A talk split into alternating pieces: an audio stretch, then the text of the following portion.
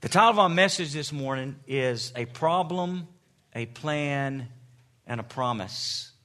So if you're taking notes, it's a problem, a plan, and a promise. A dictionary definition of the word problem is a matter or situation regarded as unwelcome or harmful and needing to be dealt with and overcome. Back in 1970, some of you are old enough to probably have seen this on television. Most of us in this room have read about it in American history. But in 1970, there were three men who found themselves in a precarious situation, and millions of people watched them on television throughout the world. It was on April 11, 1970, that the Apollo 13 spacecraft was launched into outer space from the Kennedy Space Center in South Florida. It was the seventh manned flight, and it was going to be the third lunar landing of the Apollo program. Liftoff went well, things were going well, but then about 56 hours into the mission, about 210,000 miles away from planet Earth, a serious problem occurred. During a routine scheduled maintenance of the air tanks, one of the oxygen tanks had a short inside it, which caused it to blow the cone off the tank, which damaged it and also damaged another tank. 26 seconds after that, all of us are familiar with the phrase, Houston, we have a problem. And actually, it was Jack Swigert who was the command module pilot, but actually, he said, Okay, Houston, uh, we've had a problem here. Two minutes later, as they were looking outside the spacecraft, they saw that the service module, one of the panels had been blown off, and they were venting oxygen into outer space. You know, we don't have to be um, astronauts to realize that if you don't have oxygen in outer space, if you don't have oxygen underwater, even if you don't have oxygen here on planet Earth, your time is limited. So the NASA ground crew, scientists, and engineers from all over worked together tirelessly. A lot of people didn't sleep to solve the problem. They were able to remedy the situation, and they brought the Apollo 13 crew home safe and sound, problem solved. President Richard Nixon, as he was giving out awards to those who were involved in the fixing of the problem and also to the astronauts that were involved in that situation, said this. He said, These men are alive and on earth because of their dedication and because at the critical moments, the people of that team were wise enough and self possessed enough to make the right decisions. Their extraordinary feat is a tribute to man's ingenuity, to his resourcefulness, and to his courage. Well, without a doubt, human ingenuity, man's resourcefulness, and courage solves problems. I mean, it has over the history of the world. We've always, as humans, found ways to fix a problem we find. We've found ways to extend life. We've found ways to cure diseases. We've found ways to build enormous buildings and cities. Some people like problem solving so much they go into a career of problem solving, like engineers or scientists, doctors, counselors, counselors, and humans over the course of history have found ways to successfully fix problems. All of us in this room have problems, and all of us have problems on a daily basis that perhaps you've been able to fix. Perhaps not the magnitude of being 200,000 miles in outer space, but we have first world problems. The battery on my BMW won't crank up my car, right? Or the internet in this place is way too slow. Or I cracked the screen on my iPhone. Now, some people's problems in this room are, are more dire than that, more troubling than that. Perhaps you have relationship problems or financial problems, health problems. And the immense pressure of trying to figure out how to solve your problem a lot of times leads to other problems that you didn't know would occur. But yet, if you've ever solved a problem, there's great satisfaction in doing that. There was a quote that um, I saw earlier this week in regards to problem solving or being a problem solver. And I, kind of kind of resonate with me as I get older. There's people, you know, young people are telling me, "So you're going to regret that in the morning, Dad, or whatever." So the quote says, When I hear people say, you're going to regret that in the morning, I just sleep till noon because I'm a problem solver. Right? Okay? But yet there, there are problems that we as humans can't solve. Even through our ingenuity, even through our intelligence, or even through our ability, God given ingenuity, God given intelligence, God given talents. There's some problems that we won't be able to solve. We can't solve. There's problems that you have right now, unfortunately, that you'll die with because there'll be a problem that you can't resolve. Job 14:1 says, "Man who is born of woman is few of days and full of trouble." Our text this morning comes from the Old Testament book of Joshua, chapter 6. We'll be looking at verses 15 through 26. And at first, you may think, well, this is an odd place to be going into because it's at the end of a story. But I want to make a promise to you that if you just stay with me, it'll be clear at the end. But before we read God's word, let's go to a word of prayer. Heavenly Father, Lord Jesus, thank you so much for the opportunity to open up your word. And I pray, Lord Jesus, as we sang songs about your glory and your righteousness and the gap that uh, spans between us as sinful people and you as a holy God. That this morning, Lord, if we're born again, we can just praise your name for the, for the problem we had, the plan that you provided, and the promise that goes along with that. And help us to see that from your word this morning. Bless this time. I pray, God, you remove me, speak through me, Lord Jesus. And Lord, when we leave this place, we can say it was good to be in the house of the Lord. We ask these things in Christ's holy and precious name. Amen. Joshua 6, verses 15 through 27, actually, we'll go to.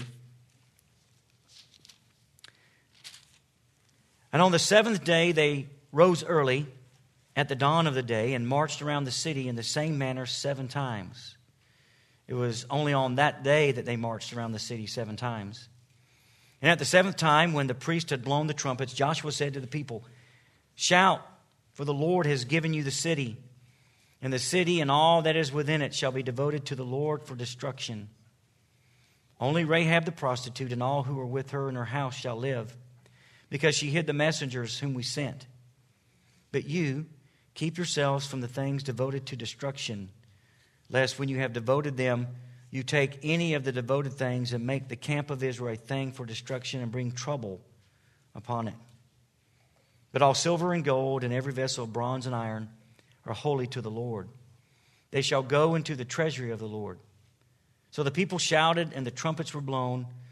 As soon as the people heard the sound of the trumpet, the people shouted a great shout, and the wall fell down flat. So that the people went up into the city, every man straight before him, and they captured the city. Then they devoted all the city to destruction both men and women, young and old, oxen, sheep, and donkeys, with the edge of the sword.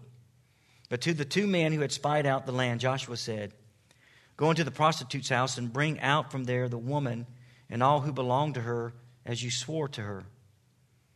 So the young men who had been spies went in and brought out Rahab and her father and mother and brothers and all who belonged to her. And they brought all her relatives and put them outside the camp of Israel. And they burned the city with fire and everything in it. Only the silver and gold and the vessels of bronze and of iron they put into the treasury of the house of the Lord. But Rahab, the prostitute, and her father's household, and all who belonged to her, Joshua saved alive. And she has lived in Israel to this day because she hid the messengers whom Joshua sent to spy out Jericho. Joshua laid an oath on them at that time, saying, Cursed before the Lord be the man who rises up and rebuilds this city Jericho. At the cost of his firstborn shall he lay its foundation, and at the cost of his youngest son shall he set up its gates. So the Lord was with Joshua, and his fame was in all the land. This is a familiar story to us if you grew up in the church. Joshua in the battle of Jericho. You even sang the song, right? Joshua fought the battle of Jericho. You remember that? Growing up as kids? Yeah. We sang that song. And it was an exciting story. The flannel graph pictures, right? Remember all that, the finger puppets, all that stuff. And so here we are at the climax of what happened. Actually, the story actually begins in the first chapter of Joshua and ends in this dramatic climax of the walls coming down in chapter 6. And in this, section of Scripture in Joshua 1 through 6, we see a problem, we see a plan, and we see a promise. So, a little backstory. So, how did we get here to the final, the seventh and final day of the Battle of Jericho? Doesn't seem like much of a battle as you read it. But here's what's happened. So, this is the second generation of Israelites who have been redeemed by God through Moses from slavery in Egypt. The first generation, as you know, failed to follow through. and They were almost there, but they failed to follow through on God's plan and His promise. And they rebelled against God, and their lack of faith, God sent them wandering around the desert for 40 years till He called them all out. And now here we see Joshua, who is Moses' second in command. And Joshua now has the task of leading the children of Israel across the Jordan River into the promised land, Canaan. Now, the city of Jericho is considered to be one of the oldest continuously inhabited cities in the world. Its ruins can be found today uh, in the West Bank of Israel. But many people believe that this is just a legend, just a myth, just a, a nice bedtime story.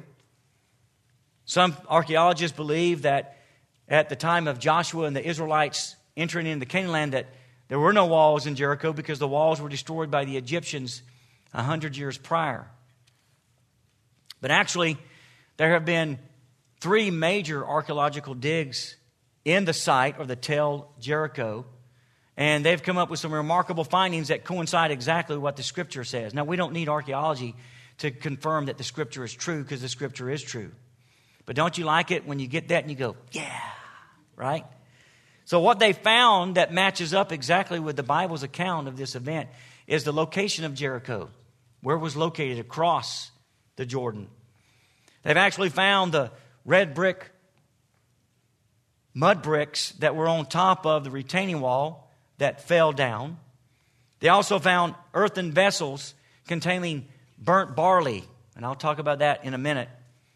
And they realized that there's three foot of ash because the city was burned, just like what is given in the account of the Bible. Yet the story for the Israelites, it begins with a problem. Their first problem, this second generation, who is believing God for what he's going to do, and they said, We'll follow you as you follow God, Joshua. The first big problem was the Jordan River.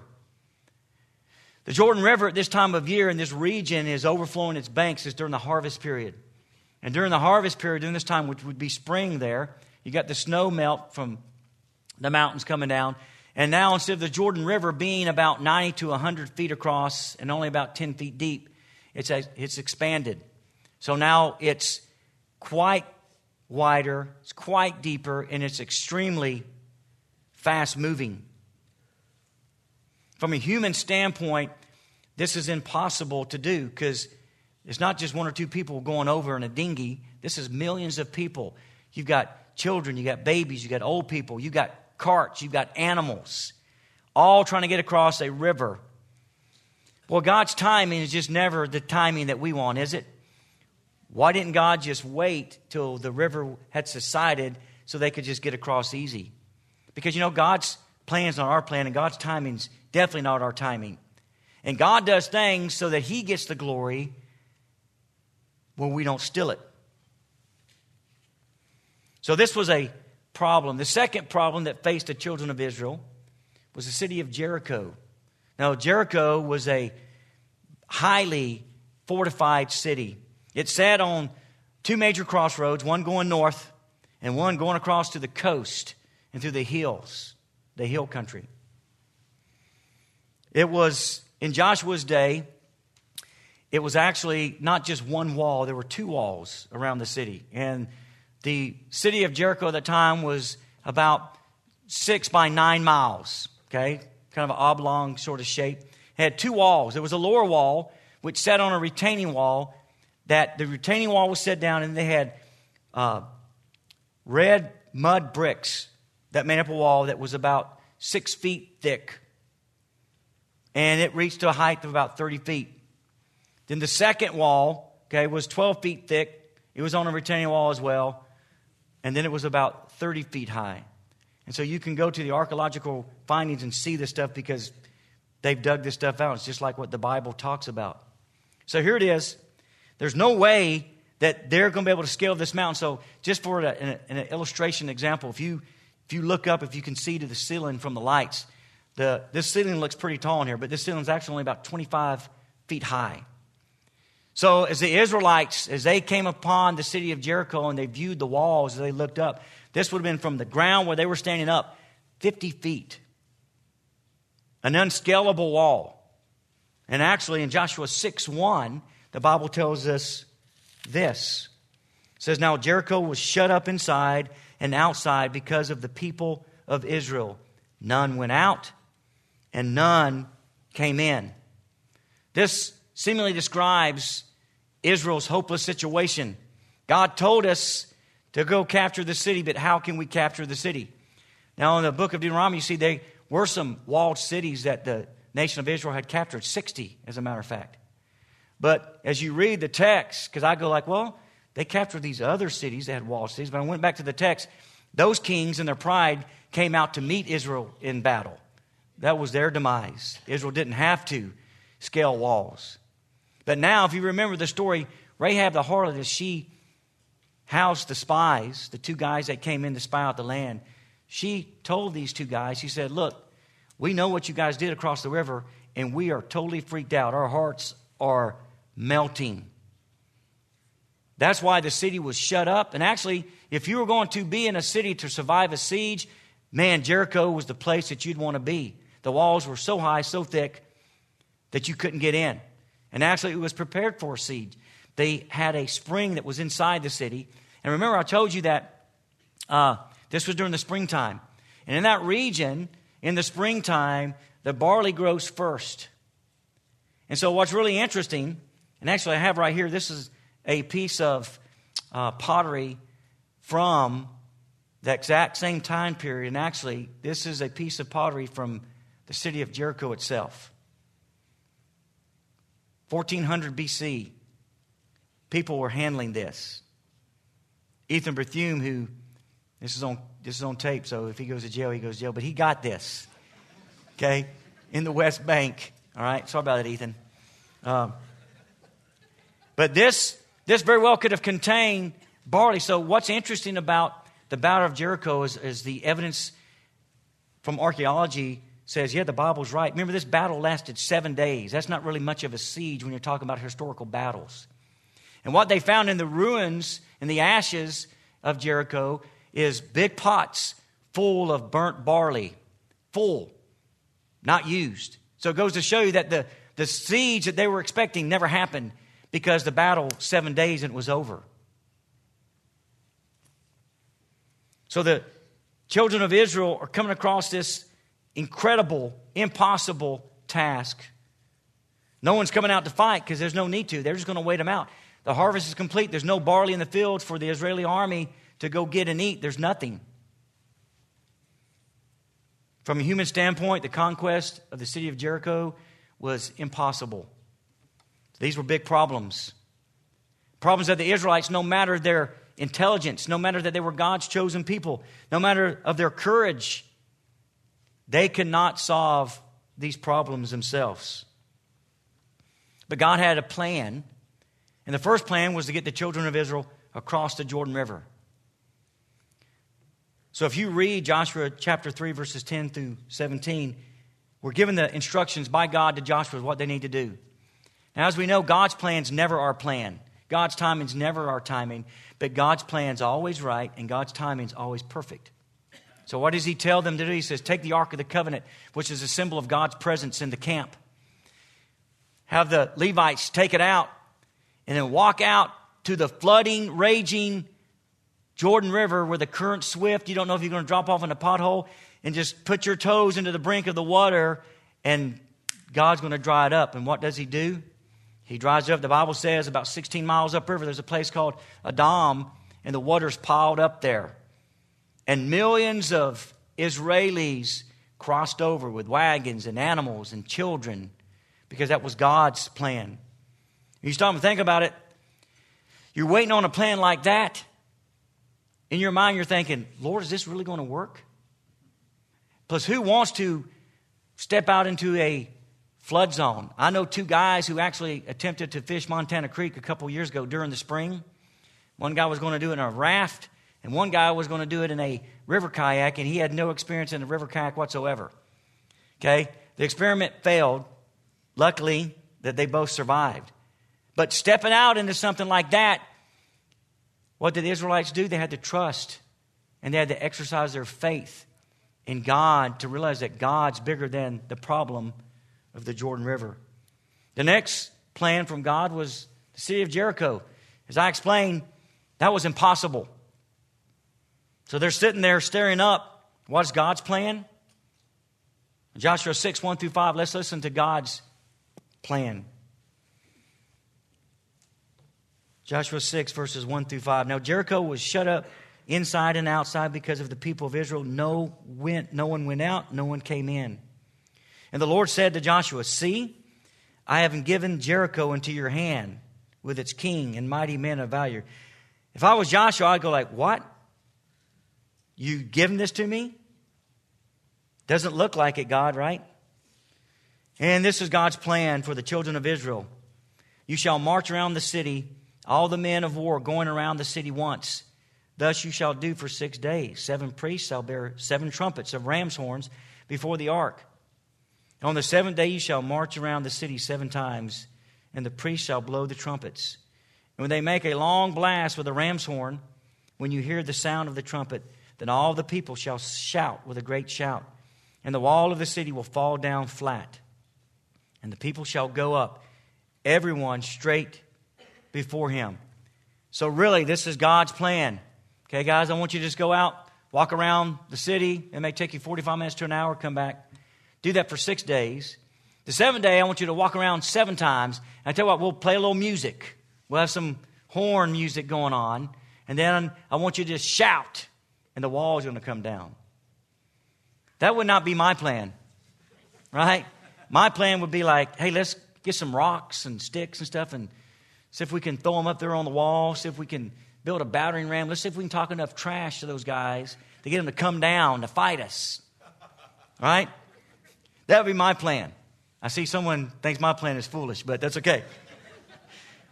So that or let's make a let's make a siege machine. Let's build ramparts and get up to the top. So there's a big problem, and they could not do it by themselves. And so God gives them the plan, and they had to follow the plan meticulously. Now, I didn't say this, but someone said, also, if you read it, it says, and there should be no talking as you walk around. So a friend of mine said, I guess there was no women in the army back then. I didn't say that. That just came to my mind. I will get in trouble when I get home. All right? Now, so, but God was bigger than the Israelites' problem, both of those problems. But then there was a promise. And what's really interesting, the promise is connected to the problem as much as it's connected to the plan. You see, the promise that God gave the Israelites was given way, way, way, way before the Israelites even encountered the problem they were facing. And because God made a promise, the plan had already been made and put into action before the Israelites even stuck their feet in the Jordan River, before the Israelites were even slaves in Egypt.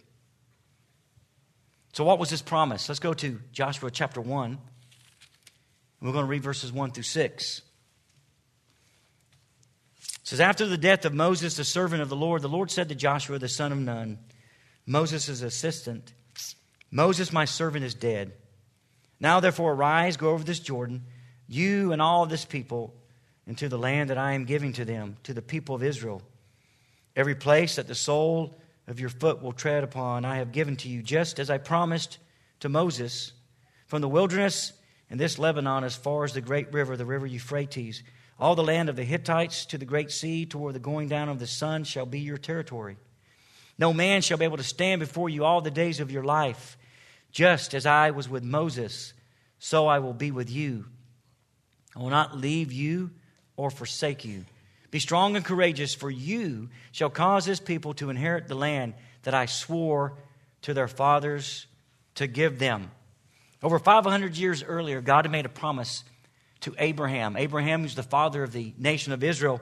In Genesis chapter 12, verses 1 and 3, he says, Now the Lord said to Abram, what's really interesting to hear, you notice the word Abram, not Abraham. This is before God changed his name. And we were talking about this in Sunday school. God, who is sovereign and providential, is in control of all things, called out Abram from the Ur of the Chaldees. He was a pagan. He worshiped false gods, the moon god. But yet, God, in His sovereignty and His grace and His mercy and His plan, sought out a sinner to work His plan. So He says, Now the Lord said to Abram, Go from your country and your kindred and your father's house to the land that I will show you. And I will make of you a great nation. I will bless you and make your name great, so that you will be a blessing. I will bless those who bless you, and him who dishonors you I will curse, and in you all the families of the earth shall be blessed. That part of the promise includes us. We're part of all the families of the earth that are going to be blessed, and, and we're blessed through a promise that we'll get to in just a minute. So, the promise that God gave Abraham was the promise of the land, was the promise of becoming a great nation, and the promise of something that's going to happen that's going to bless all the nations of the world. But you know, it took a long time for this promise to, to come into play. The children of Israel were slaves for 400 years. You think they were thinking about that promise of God? I'm sure they were.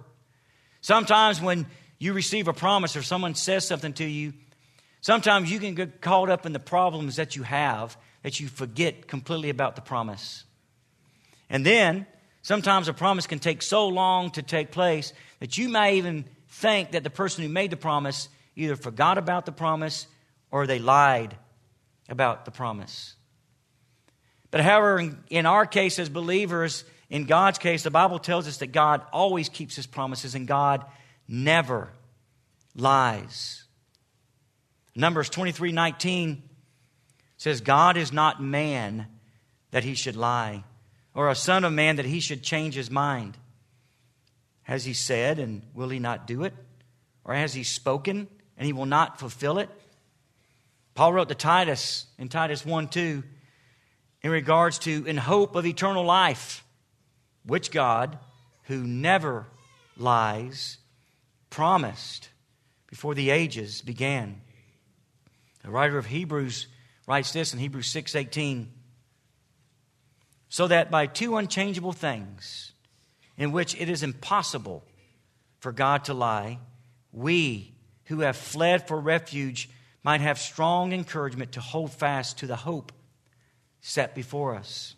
Because God always keeps his promises because God can never lie God always has a plan. God's plan always works without fail so, what does this takeaway then from hearing Joshua about a problem and a plan and a promise? But I want to say this this doesn't mean, as some people teach this, that God's going to make your Jerichos fall down. He's going to make your financial problems just fall down like the, the walls of Jericho. He's going to make your health problems just fall down. He's going to make your relationship problems just fall down. No, that, that's not the case. Like I said earlier, some of the problems that you have right now, you'll keep with you till the day, excuse me, that you die. Some of your problems in this room are horrible. I know that. Some of you have health issues. Some of you have relationship issues. Some of you have financial issues. And I don't want to say this in regard to demeaning your problem that you're facing on this earth. But I want to tell you this morning that your biggest problem is this. I want you to listen to this. Your biggest problem is this that God is holy and you're not. so, what does that mean? Well, that means that the human race, us, lost and without hope, to ever enter heaven with a holy, righteous God. The Bible says that only the righteous will see God. so then that begs the question who are the righteous? Well, Paul writes this in Romans chapter 3. He's quoting Isaiah. He says, Who's righteous? None is righteous. No, not one. No one understands. No one seeks for God. All have turned aside. Together they have become worthless. No one does good, not even one. How many are righteous? The Bible says no one. Well, what, what, what about me? I, I come to church, I read my Bible, I've been born again. Well, in layman's terms, or sim- symbolically speaking, our position before a holy, righteous God is this the Jordan River is too wide, it's too deep, and it's too swift for you to cross over. You have no hope. The walls of Jericho are too high, unbreachable, unattainable. In other words, you and I are not fit for heaven. So, where did our problem begin? Well, I want you to turn to Genesis chapter 3. This is where our biggest problem began. And you know the story. God creates Adam in his own image. Then he makes Eve out of his rib. And Adam and Eve, Eve are living in a spectacular place. It's the Garden of Eden that God had specifically prepared, the Bible tells us, to put man in. This was a special creation outside of creation that they're in. And it's wonderful there. And they're created in such a way that they're perfect, not that they can't sin because they have proclivity to sin, but they're in an arena that you would think, and you've probably often thought, man, if I was Adam and Eve, I never would have touched that. Yeah, you would have, because you're just like them. Yeah? So the Bible says that God gave them one rule, says there's a you can eat of any fruit of the tree in the garden, but of the tree of the knowledge of good and evil, don't eat it, because the day you eat of it, you will surely die. They walked past that tree every day. they saw that. The Bible said that it was pleasant to look upon, and it was desire to make one wise. Here comes a serpent who was possessed by Satan himself, I believe. He starts talking to Eve. And he says, Did God say that you can't eat of any of this awesome fruit in the garden? So he says, No, he didn't say that. He just said, We can't eat of everything, but we can't touch this tree. She adds to what God says, because if we touch it, we'll die. but God said, Don't eat it. So the Satan says, You know, let me just tell you something. Let me, let me give you some knowledge you don't know.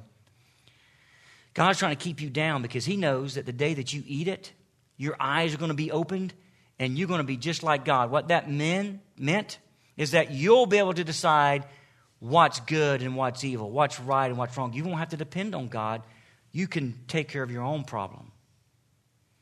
So the Bible says that Eve looked, and when she saw, when she realized this what this tree would do, she took of it, she ate it, and she gave to her husband. Adam and Eve rebelled against God. Their relationship that they have with God is now broken. And man's plan to fix the problem of sin is not a very good plan, but it's a plan that all of us would probably try. Their eyes were open and they realized they were naked and they were shamed. Sin causes guilt, causes shame, causes depression, causes broken relationships. So Adam is going to fix it. So what do they do? They take fig leaves to try to hide their nakedness. And then the Bible says they heard the sound of the Lord God walking in the garden. This was a sound that I believe they were familiar with. They had a relationship with God. And now that relationship is broken, and man tries to fix that problem by hiding instead of confessing. Romans 5:12 says, "Therefore, just as sin came into the world through one man, and death through sin, and so death spread to all men because all sin. Romans 3:23 says, "For all have sinned and come short of the glory of God." we can't blame that really on Adam because we'd have done the same thing had we been there. Because we're exactly the same way. But this is where our problem comes in. The biggest problem that you'll ever face is the problem that God is holy and you are not. Because we're sinners, we can't do enough good things to get to heaven. Isaiah 64 6 tells us that our righteousness, the things that we try to do to make ourselves justified before God, are as filthy rags. We can't do anything to get in heaven, it's impossible. That's a very, very big problem. So, is there a plan? is there a plan for us like the plan God had for the Israelites. There is a plan. the plan actually is found in the same place that the problem occurred. Look at Genesis 3:15. This in theological terms is considered the first mention of the gospel in the whole Bible. says, I will put enmity between you and the woman, and between your offspring and her offspring. He shall bruise your head, and you shall bruise his heel. This is talking about no other than the promised Messiah, the Son of God, God Himself, Jesus Christ, who's going to come and be mankind's problem solver. Who would Jesus be? Well, as I said, Jesus was God's only begotten Son, God Himself. He lived a perfect, sinless life. He came to die a substitutionary death. That means He came to die in your place. He came to die in your place. He came to die in my place. Because our death would have meant nothing at all. And why did he do that? So that we could be forgiven, so that his righteousness now could become our righteousness because we have no righteousness. There's nothing good in us. That's the only way that man can enter heaven. This was God's perfect plan. And God's timing of his plan was perfect. If it was not a plan that was put into action right there, it was not a reactionary plan. You know, just like at the Battle of Jericho, God didn't say, okay, well, you guys, uh, you guys just walk around for about a week and I'll figure this thing out. Right? God didn't do that. Okay? The plan was already set in motion before the problem ever occurred. And the same thing in regards to our problem that occurred back in Genesis chapter 3 is that plan was put into action before you and I were even born, before you and I ever realized that we had a problem. If you look in 1 Peter chapter 1, verses 18 through 21, Peter, a man who walked with God for three and a half years, who he had problems of his own, okay, he knew exactly what he was saying here to be the truth because it's like, just think if you could be with Jesus Christ in the flesh and absorbing all his knowledge for three and a half years. That's the seminary I'd want to go to, right? So Peter wrote this For as much as ye know that you are not redeemed with corruptible things, and I'm reading from the KJV, it's on the screen. As silver and gold from your vain conversation received by tradition from your fathers, but with the precious blood of Christ, the plan of God, as of a lamb without blemish and without spot, who verily was foreordained, here it is, before the foundation of the world, but was manifest in these last times for you, who by him do believe in God, that raised him up from the dead and gave him glory, that your faith and hope might be in God as opposed to being in your own problem solving abilities. Well, what about a promise? So we, we talked about the problem, we talked about the plan. So where does the promise come in? Well, as I said earlier, just like in Joshua, the plan is connected directly to the promise. Genesis 3:15 explains what's going to happen. That's the plan. But the promise of a coming Messiah, Jesus Christ, as I said, who will be mankind's problem solver. Without the plan to solve the problem of sin, which is Jesus Christ, there's no promise. The Bible clearly states that you can't go to heaven. There is no name under heaven whereby men must be saved other than through Jesus Christ, the Son of God. Jesus talked about this the wide gate and the narrow gate. Matthew chapter 7 Lord, Lord, didn't we do all these wonderful things in your name? He says, I never knew you. You guys were on the wrong plan. 1 John 2 25 says this, and this is the promise that he made to us eternal life. So, how should this impact me, this idea about a problem, a plan, and a promise? Well, if you're a believer this morning and you've been born again, that means if you've realized your problem and you've accepted the plan, that's Jesus Christ's substitutionary death on the cross for your sin, and you know that's the only way to get to heaven. Here's how it should impact me is that I had such a problem that I could not fix myself. Yet God, in His sovereignty and His providence, looked down the portals of time, created the plan to save me. Why don't I rejoice? Why don't I have the joy of my salvation? God always keeps his promises and does not lie. Why does that, that make us excited? Because that means I'm, I'm secure for eternity. I'm not going to lose my salvation. I can't lose my salvation. A man after God's own heart, David, who committed the sin of adultery and murder, because of God's steadfast love and mercy, I would bet my bottom dollar you'll see David in heaven. We should rejoice. We should be telling other people about what God did for our problem with his plan and the promise. But why don't we get excited about that? Why, why aren't we excited about that? You know, in regards to the story of the Israelites crossing over that first problem, the Jordan River, God told Joshua, He said, Look, I want you to take and get 12 stones out of the river and take them, put them on the other side. And it's just a pile of stones, a heap of 12 stones. And the reason you want to have those there so when your children ask you, hey, daddy, what are these stones for? They point to what God did for the Israelites that day. See, everything we do as believers, we're just stones. We're just a pile of stones. Everything we should everything we do should point to the majesty, the holiness, the righteousness, the sovereignty, and the steadfast love of God. But what do people see in us, believers? Do they see that? Do they see a memorial that should stand forever like those stones across the Jordan River? Your problem has been solved with a promise. Amen, right, sister? Amen. Think about that. There's songs that we just sang. If you think about only a holy God, how can I stand in front of I can't unless I have Jesus Christ's righteousness covering me. That's something to get excited about. As we say down where I'm from, that will make you want to charge hell with a squirt gun. That's exciting. Now, to the unbeliever, how does this affect you? Well, this has devastating effects on you because your biggest problem is that God is holy and you're not. A righteous God cannot have communion with unrighteousness. That's a problem that you can't solve. I don't care how smart you are, how intelligent you are, how correct. You cannot solve this problem.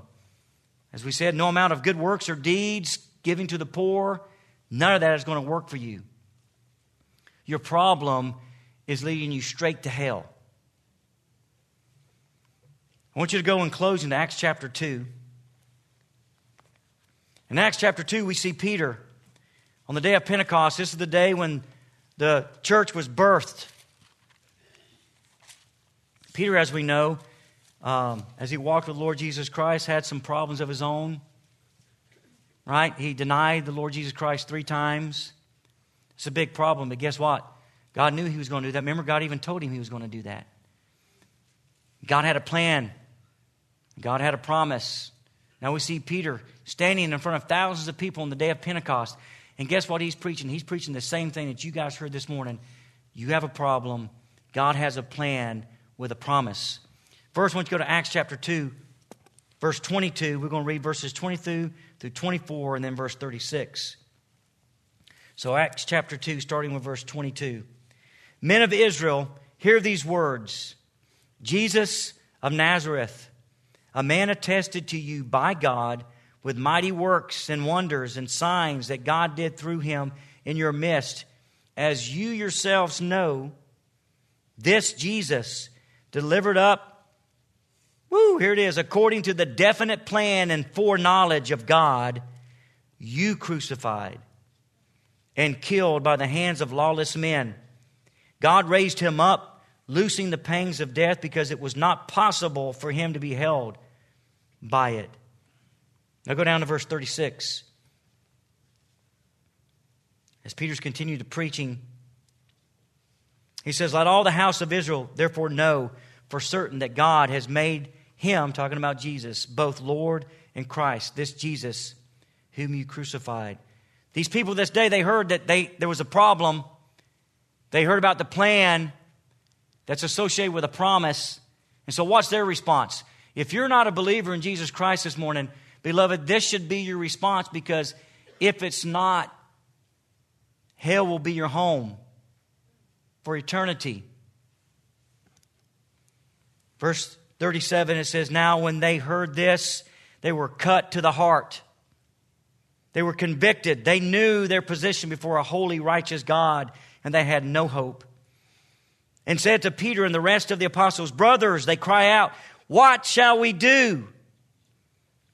And Peter said to them, Repent and be baptized, every one of you, in the name of Jesus Christ for the forgiveness of your sins, and you will receive the gift of the Holy Spirit. Here it is For the promise is for you and for your children and for all who are far off, everyone whom the Lord our God calls to himself.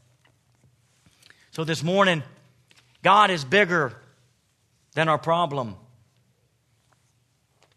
And if you're here today and you don't know Jesus Christ as your personal Savior, let Him be bigger than your problem.